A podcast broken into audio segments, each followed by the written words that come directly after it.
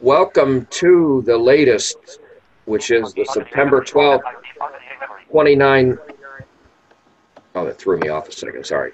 2019 Science Fiction Club meeting. And uh, we have several people. So, uh, does anyone want to go first with their book? And I'll figure out which book I want to talk about while you guys talk.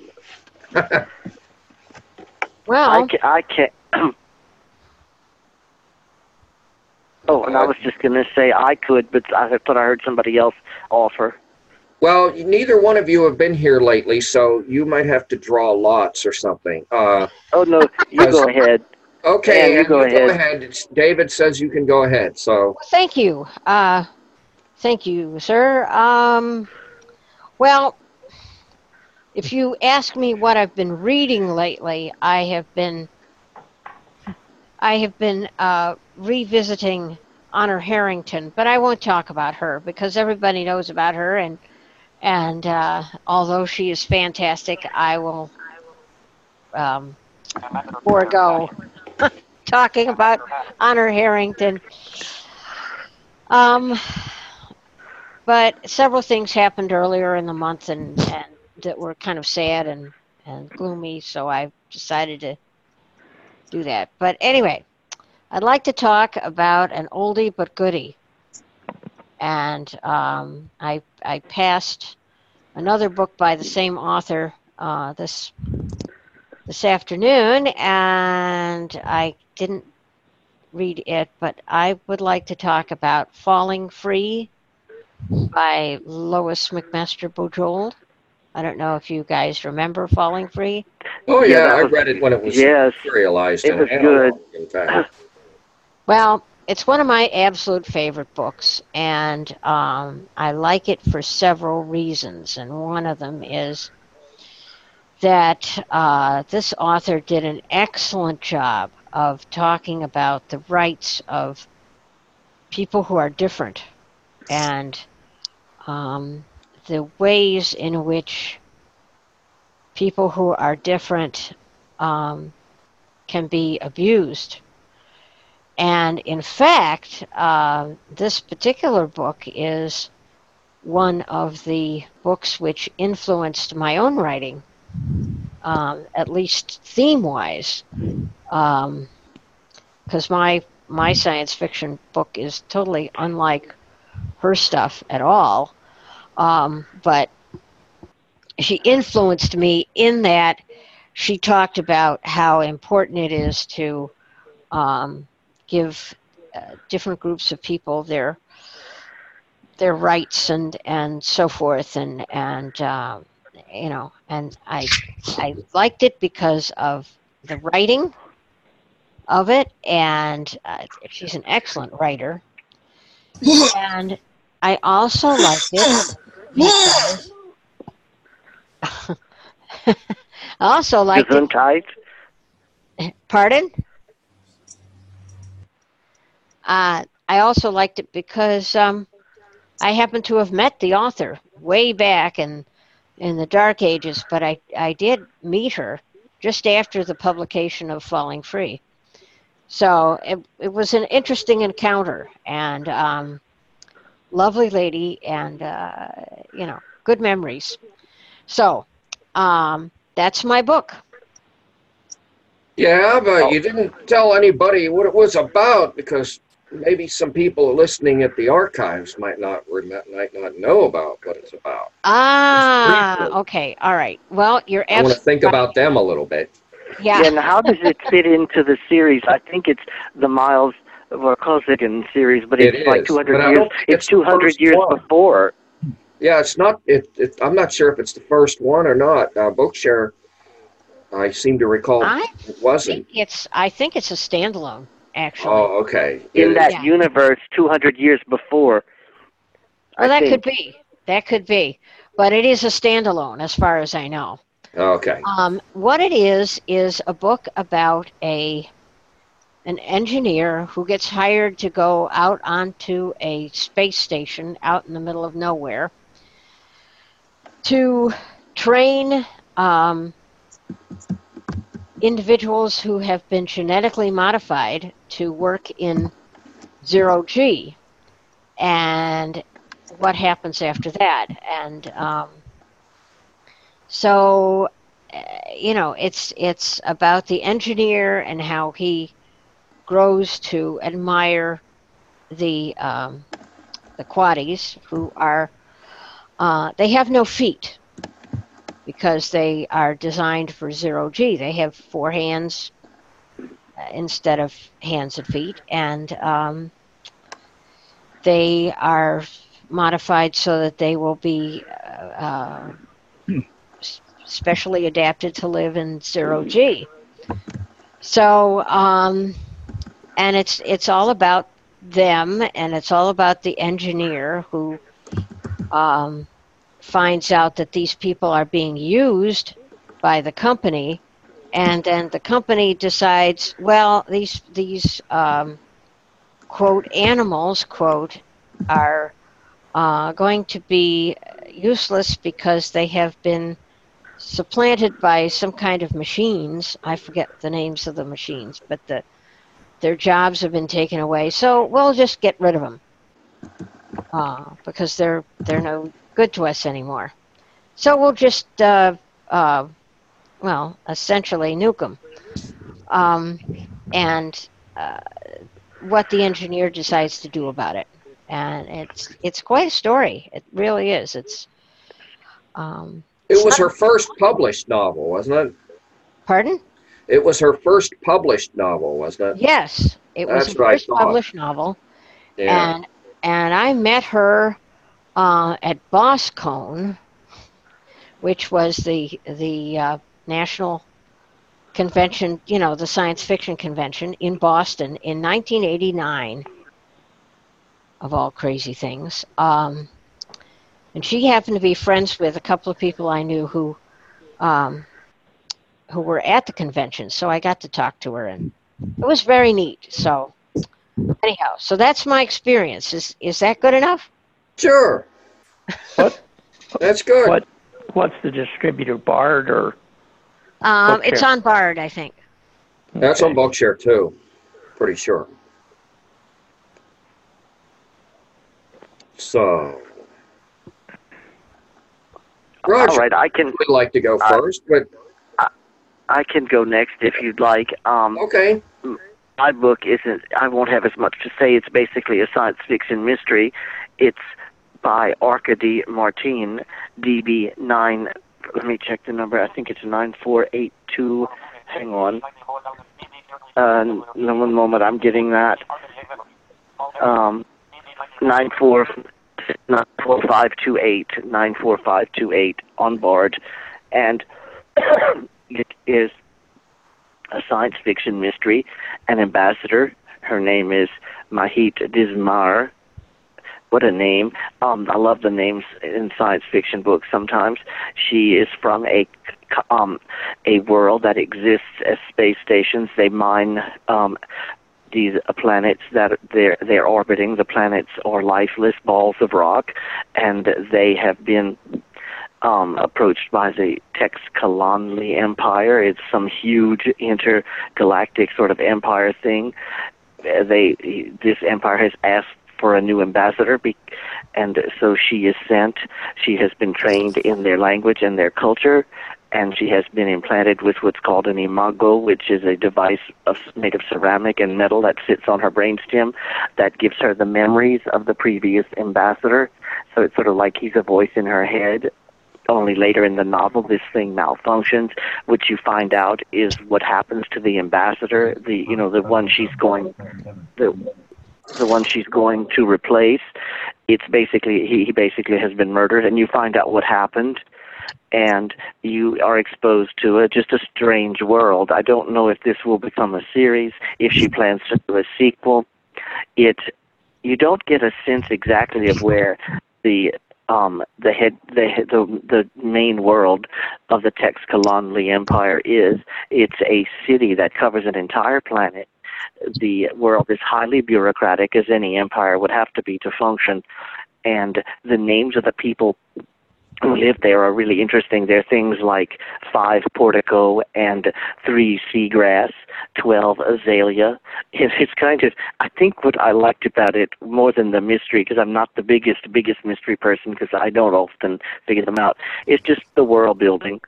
So it's if you like mystery and science fiction, it's one of those cross things, one of those sort of multi-genre things that some people enjoy doing, writing, and other people enjoy reading. Again, it's a memory called Empire, DB nine four five two eight by Arkady Martine, last name M A R T I N E.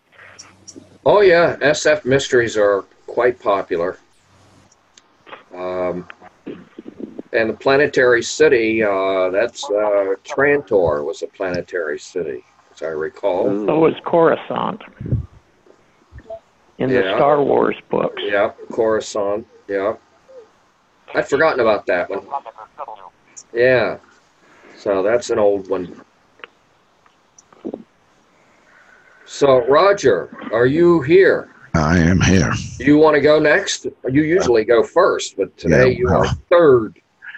Um, okay. I wanted to tell you about, I suppose you pronounce it, Catalyst. That is, the title is spelled C A T hyphen A hyphen L Y S T. And I'm not sure why it was, the hyphens were put in, but it's by Alan Dean Foster. It is a brand new addition to Bookshare. I scanned it for Bookshare, and it's just been proofread, and maybe a day or two it went in, ago it went into the collection. I will say, I suppose most of us are familiar with the name Alan Dean Foster, but when I was uploading it, the already filled in author field said Alan Foster, so I inserted the middle name Dean. I suppose, though, that the proofreader may have changed it back because it has entered the collection as being written by Alan Foster. Oh shoot! Anyway, it um, is about an actor. He's part of an acting troupe, in fact. The story opens up with a movie being made, but that's passed over pretty quickly. But the actor ends up wanting to go to Peru on a vacation and see all the ruins there of the Inca civilization. And at the same time, he ends up getting hooked up with an archaeologist who is um, out to look for some Inca ruins that have never been found, but he thinks he knows where he can find them. There is an old legend about a place called Paititi. That's um, P A I T I T I.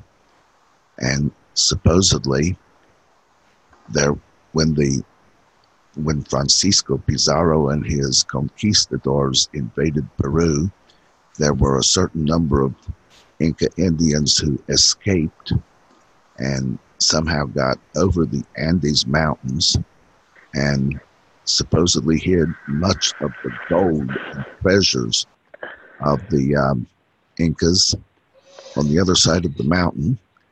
And this actor and the archaeologist and by the way, the actor picks up a pet, pet cat along the way, Ah, across the Andes, and go into the lowlands on the eastern side of the Andes.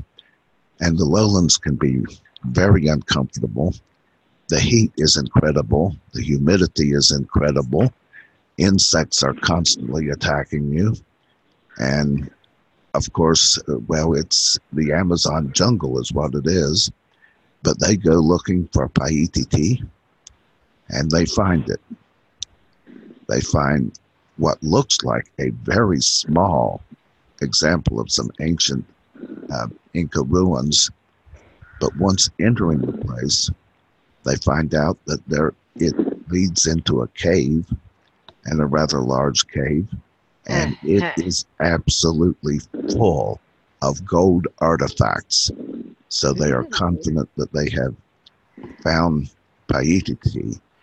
Now, I'm sure you have heard of Eric von Daniken's book, Chariots of the Gods. Yep. where basically Eric von Daniken saw anything that happened in the ancient world or in prehistoric times that he didn't understand and attributed it to space aliens. There is a chapter in that book devoted to Peru, and the premise of this book is that at least when it came to Peru, it was right. The old Peruvians had been in contact with space aliens. And in this cave, they find an alien artifact.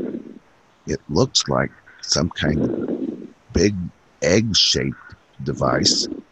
It's obviously not gold like everything else that's hidden there, but cat, the cat that they brought along with them gets on top of it and starts walking around and ends up activating it. It turns out that it is a matter transporter. And they find themselves coming out of the cave, but it's a different cave in an entirely different part of Peru. And they come out of cave entrance full of vines and stuff like that that's kept it hidden. And they look out and see they are on the Nazca Plain. You know, the plain that where um, uh, uh, ditches had been dug in the far distant past that looked like various animals and stuff. And Eric von Daniken figured that it was space aliens who directed the people living then to make these. And in fact, it turns out that in the context of this book, that's exactly what happened. But they find that this matter transmitter can lead them to other places too. And somehow, by letting themselves be transmitted, they end up in caves on apparently another planet, which happens to be where the Inca refugees went. And their descendants are living there now. Um, these descendants of the Inca Indians have all sorts of advanced alien technology. So they're obviously not on the technological level they were when they got there. Um, they haven't been able to get the tr- matter transmitters to work for centuries. But now that they find out that they're working again due to this little kitty cat, they decide it's time. cat a list. Yeah, it's time to get revenge against Spain. And they want to take this alien technology that they have at their disposal and invade Spain. Actually, invade Europe, but especially Spain. The um, folks who have came there looking for Paititi and found themselves on this planet, of course, don't really want them to invade Spain. But are you guys still hearing me because my computer's talking to me now? Yes. Oh, okay. We're hearing your computer too, but um, Yeah. Let's see. I'm holding down the space bar to unmute myself. So I'm not sure how to stop it from doing that unless I reach over. Well, hit- let me just the keep control going. key. Um, Yeah. It seems that the space aliens themselves. Hang on a s- Well, um, I don't know when he's going to return. So, Okay, I I, I saw somebody point. Uh, it was Joseph Norton uh, posted on uh, DB Review about Red Planet. Uh, Robert Heinlein. Heinlein, yes. Okay, one of I, I, I know. I know all you science fiction gurus know know know this. I thought, well, this sounds like a pretty interesting book because it, it sounds It's like it- cute.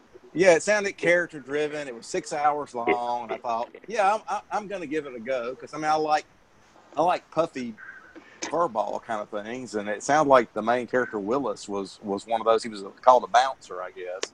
And uh, oh well, and I and I'm calling uh, uh, Willis a he, and I think Willis was really a she in the end.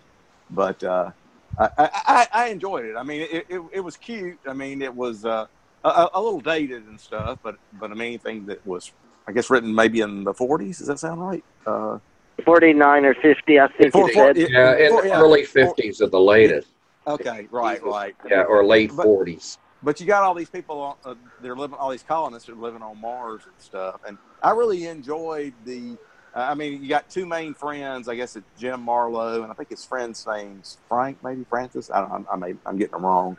But uh, they go off to school, and he takes Willis with him. And then the guy that run, the headmaster of the school is, you know, part, well, I won't, I won't say what I wanted to say, but he, he's, a, he's a real jerk. And, uh, uh, and, and, and you get into the you know typical kind of stuff when you got somebody that that apparently has a low self esteem trying to lord it over kids and stuff, which is kind of what's happening. And uh, they uncover a plot that they're gonna uh, uh, whoever the the headmaster of the school is is is, is apparently in tight with. I, guess it's kind of like the resident agent there that's that's over. It, it's a big company that kind of runs the the colony on Mars, and he's kind of in tight with this general that's that's kind of in charge, and uh, uh, they're trying to to to to take Willis and uh, you know donate or not donate it, but sell it to the London Zoo or something, and get all this money for for the animal. They're doing all this all, all kind of stuff, but. Uh, you know, I'm, I'm not going to go on and on about it, but but it, but it, it was a cute story, and they had, uh, uh, you know, the, the the colonists trying to do the, you know, try to get their rights back, and you know they, they kind of uh, they send a force and they they migrate anyway to a different part of the uh, uh, of Mars. But I enjoyed kind of the interaction between you know the Martians and the, Jim makes friends with with a couple of the Martians and stuff, and you know it gets to, it gets kind of interesting some of the interplay I thought between the characters. So. Uh, thanks, Good. thanks for letting me. Thanks for letting me go. I wanted to pop in. Yeah, I apologize. I've got this class going on uh, I think this will be the last time it conflicts, but uh, I wanted to pop in and, and, and give you a quick summary of that because I, I, I did enjoy it. And thanks for letting me speak. Well, Roger has not returned. Marshall, what do you think? Well, I was delighted to see that Bard put up three Heinlein books Between Planets, uh, Red Planet, and Rocket Ship Galileo. And I know I'd read some of those books back when I was a kid, many decades ago. And I decided to read Between Planets because I wasn't sure if I'd remembered it. Basically, Earth is kind of a, well, military state that wants to rule all the planets. And again, this is this is this is one of his Heinlein's young adult books. The primary character is a kid about high school age who is was born in space, so he has joint Earth Venus citizenship. And he is oh he gets a letter from his parents to get back to Mars immediately, but just as he's getting back to Mars, the Venusians take over the space station that acts as a routing point for all spaceships and blow it up. So he gets uh, kind of hijacked back to Venus and gets there and starts trying to survive since he's got no money, no nothing, and gets a job. And about the time he gets a job, Earth invades, wipes out all the cities, and he gets involved in an army, and then there's a whole bunch of stuff. But it turns out that he was a messenger for a secret cabal of scientists that have been studying physics. And he has half of a message, and someone else has half of a message. But nobody knows, the, the two people don't know about it. And finally, they resolve everything. And You mean the people don't know who each other is, who has each half, yeah, it's a two part message, Oh, but the okay. couriers don't know who each other are. so they can't put it together? No. Oh, And okay. in fact, they both got put on Venus by coincidence because the other one is a Martian. Oh, Um, okay. and they finally put it back together and develop a technology that allows them to tell Earth to go away and leave them alone, basically. But the thing I liked about it was they have uh, the species, the intelligent species on Venus are dragons. Yeah. Uh, they're very big creatures.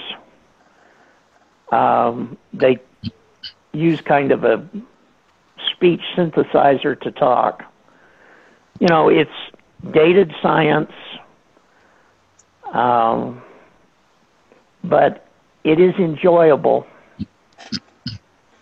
Um, and I'm glad to see that Bard is starting to bring in some of the old, really old classics. We we had a braille copy of Rocket Ship Galileo in my school library back in the early 70s, but I don't remember a, a recorded version even back then. Um, I think No. this might be a new recording, isn't it? Or is it an old? I think it is. In I don't fact, think it's a conversion. It's The other thing about I think it's the the Between Planets was recorded by Spider Robinson. That's right. Yes. Um, I read those Heinlein juveniles in junior high school back in the 60s. well, I beat you. I think I read them in the fifties. Uh, Have Spacesuit Will Travel was another one. Star Beast, Uh, Star Beast. Sky. Farmer in the Sky. Was it Farmer in the Sky? Was that a Farmer. juvenile? Yes, Tunnel in the that's Sky. one. No, that was another one on Ganymede. And Yeah. uh, what was it? Pod Podkayne or Podkayne of Mars. Podkayne? Yeah, of Mars? that one. Now is you couldn't have read. Now you couldn't have read that one in the fifties. Uh, that was published in I think sixty three or sixty four, um, if I remember correctly. It was after Stranger in a Strange Land, anyway. Yeah. Um, but uh, Heinlein, his theme, he had a lot of the same themes. It was oppressive Earth and the plucky natives and so on. But he had some imagination to go with it. But his political views were very Well, close he, to the surface in a lot of his stuff. he started to get kind of weird towards the end too. Well, the worst book I ever attempted to read was by Heinlein, as a matter of fact. Uh, I Shall Fear No Evil. It was about a guy who gets a brains transplant into his secretary or something. It was I don't- the worst God, I've sounds ever attempted. terrible. You know, I- I the, couldn't the even ones he wrote wrote towards the end, Friday, and there was one that I think the title was Job or something. Job, yes, yes. And You those what? just were so weird I couldn't You know what I Hey. think? go ahead, Roger. Heinlein, when he got old, he still had a very strong attraction for very young women. And his later writings, eh, that really shows through. He likes to pop. He liked to populate his books with a lot of naked young nubile women. Well, you like start seeing that even in even in Stranger in a Strange Land. You see that starting. It wasn't as bad as it got later, but it started at least there, and if not earlier. Ro- Roger, do you want to finish? Uh, where Okay, okay, let me tell you what happened. when We left you. When we Yeah, left um, you, the uh, they wanted to invade and get in even with Spain, but the people who uh, they they didn't want them to do it, who got the matter transmitter working, didn't want them to invade Spain. Appa- apparently my computer started talking and it was distracting me so i tried to shut the computer up and somehow i shut myself up. And i started talking and there i was talking away and you guys were talking away too and it dawns on me that you're not hearing me. Nope. so i think i was i had accidentally muted myself and i managed to unmute myself at about the same time evan here was saying well roger still hasn't made it back. So I, I made it back but what i was going i too bad I can't remember the exact words I was using while you guys weren't hearing me. But in any case, the space aliens who put the matter transmitters there on their home world, they had a um, some kind of ministry of matter transporters that kept track of all matter transporters. So when these matter transporters that have not been used for centuries suddenly started working, they were alerted. So they show up to try to find out what was happening. Interesting thing about these aliens, these are the same aliens that von Däniken wrote about, but von Däniken didn't imagine them like this. They look kind of like upside down carrots, and the carrot tops at the bottom were actually uh, organs of manipulation and feeding and such. Anyway, they decide. Oh, uh, by the way, they their home planet is named Booge, so that gets them the name of. excuse me. Had to cough there.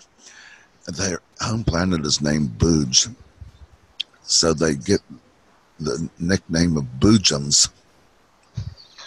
In any case, yeah. they do stop the Inca invasion of Europe. and oh, they get involved in the, since an actor is involved in this and all. He wants to make a movie about it, and they have all kinds of plans to sell something called Inca Cola and all of that. Yeah, some of the novel was kind of funny. There was a part there, in fact, where once they were in contact with the descendants of the ancient Incas, uh, they have to decide whether they're going to invade Europe, and they have a way of deciding that. They are supposed to take someone and cut open their belly and examine their entrails to help them decide. While they're still alive? Uh, well, yeah, that's the ancient custom. Oh, so they pick gross. one of the newcomers, and she is absolutely terrified and all. And they tie her up and lay her out, and they pass something over top of her so that they can see right through her skin and see her intestines inside of her. And then they say, okay, it's done. We've decided to invade. And she, she says, I thought you were, I was about to die. And they said, uh, Oh no, we've come a long way. We have this alien technology, so we don't have to cut people open anymore.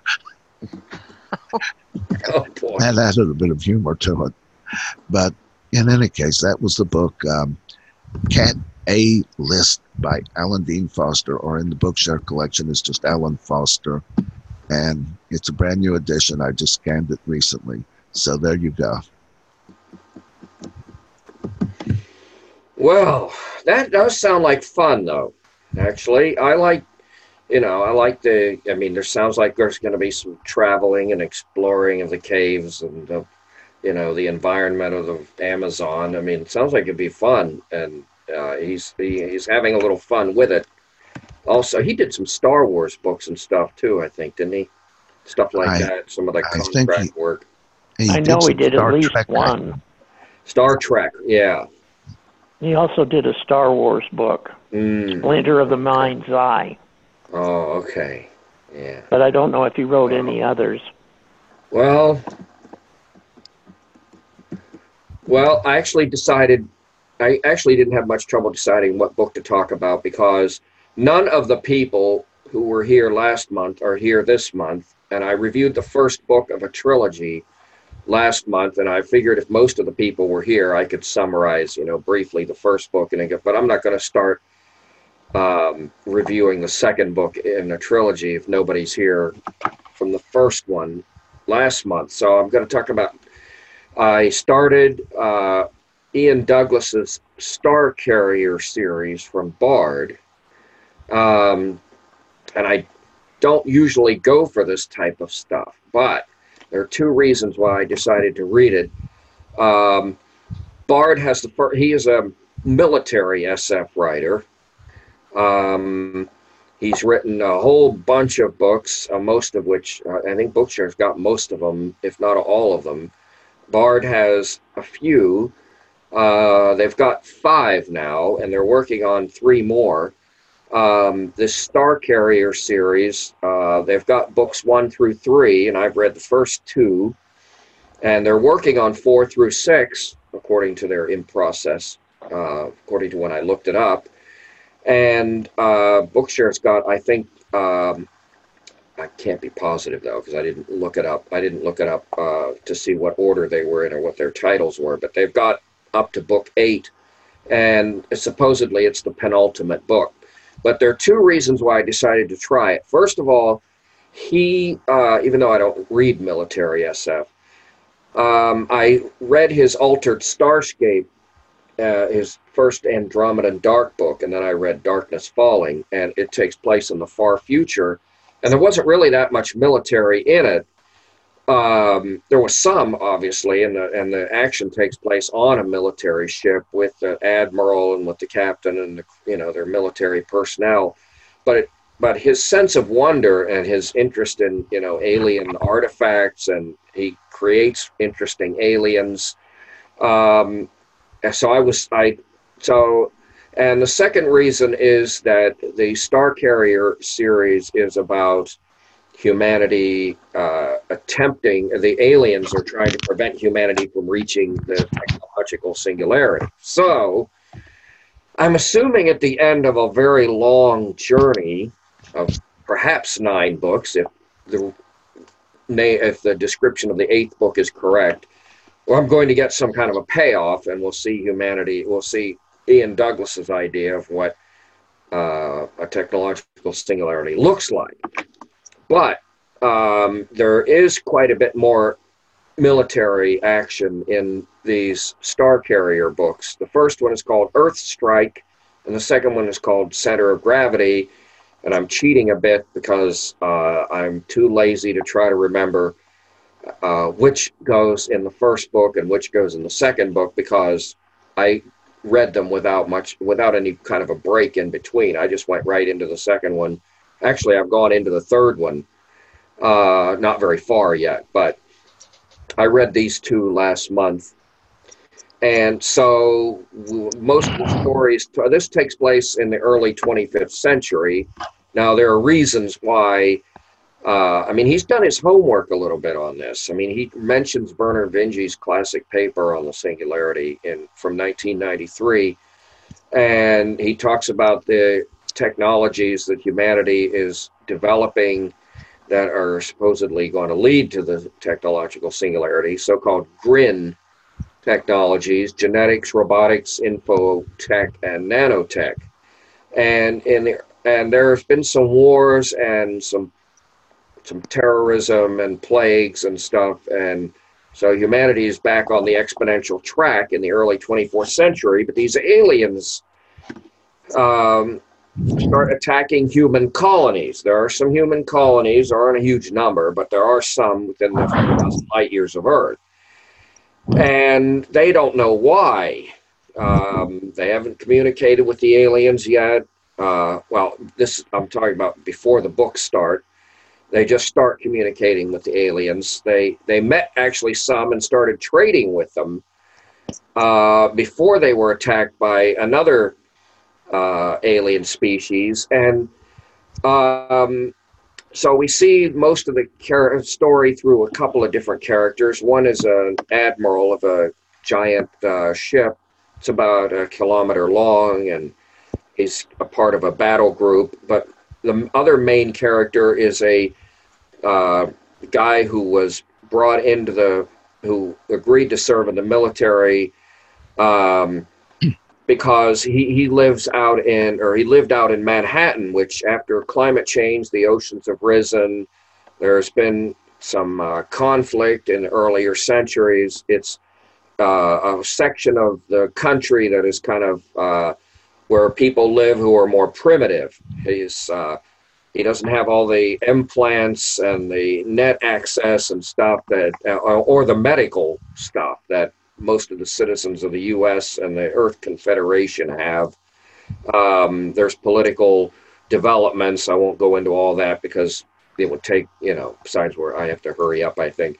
Um, and um, so, but his uh, partner, his lover, um, she has a stroke and he takes her in to get her some medical help. And so, and they ask him to kind of, and, and then she doesn't want him anymore. Um, she did a lot of, they did a lot of brain reconstruction on her because of her stroke.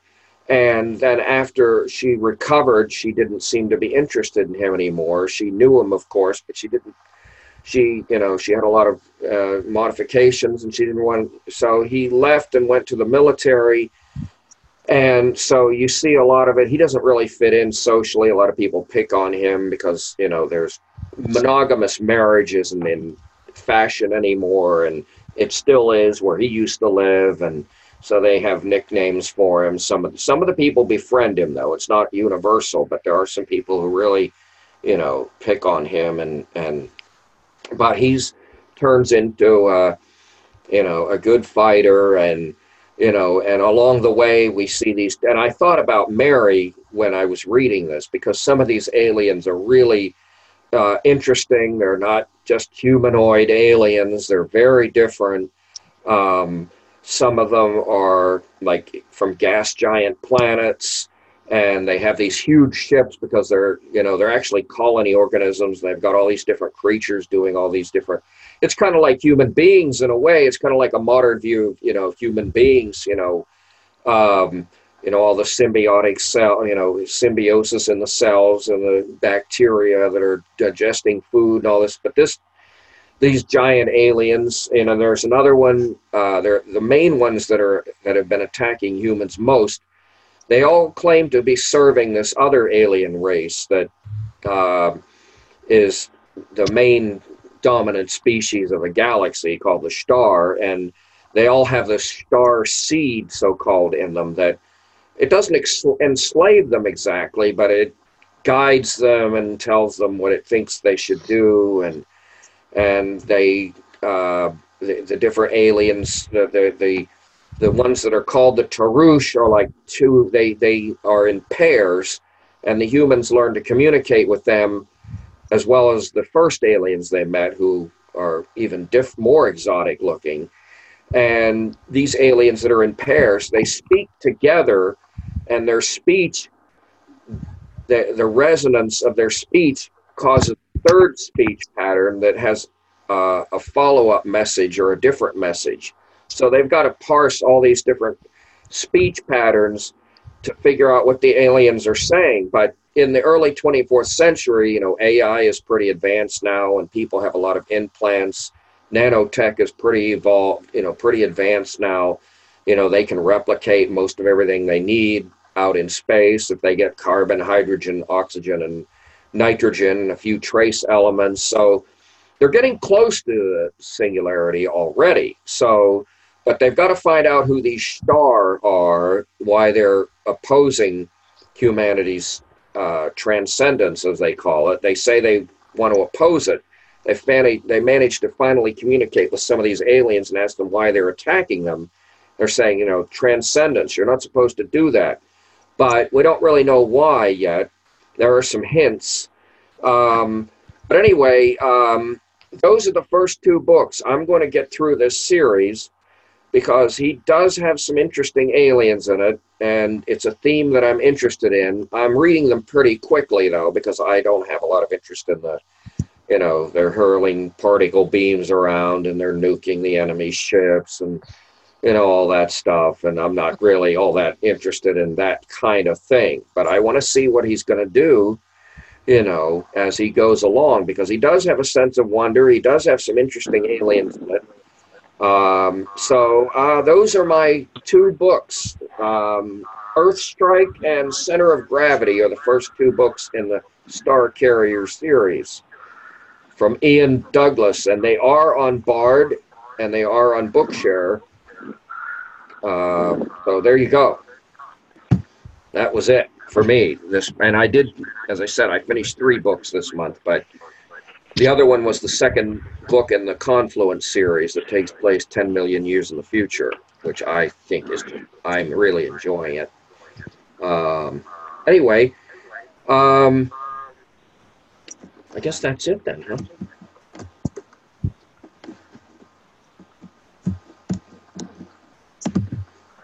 So,